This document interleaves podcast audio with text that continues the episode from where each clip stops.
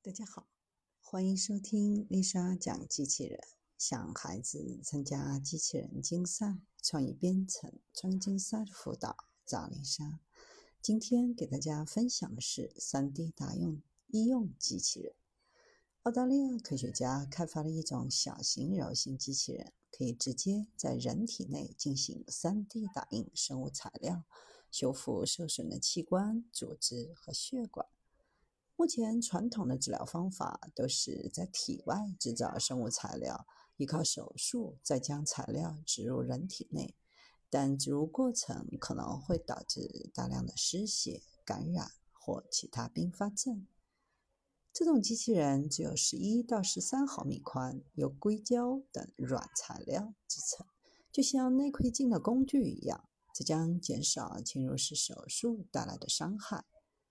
这种柔性机器人可使用生物墨水和活细胞打印出类似天然组织的结构，修复受损的器官、组织以及破损的血管，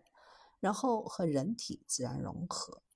大多数细胞在打印后仍然能够存活，并在接下来的一周继续生长。七天后，可以观察到有四倍多的细胞生存出来。机器人身上的迷你 3D 打印机具有一个三轴打印头，可以使用软机械臂尖端的液压装置进行弯曲和扭曲，可以作为一体式内窥镜的工具。打印喷头可以转换为手术刀或水刀，比如可以使用手术刀切除癌症的肿瘤，然后使用水射流来清洗病灶。然后直接在伤口上进行生物打印，加快愈合的过程。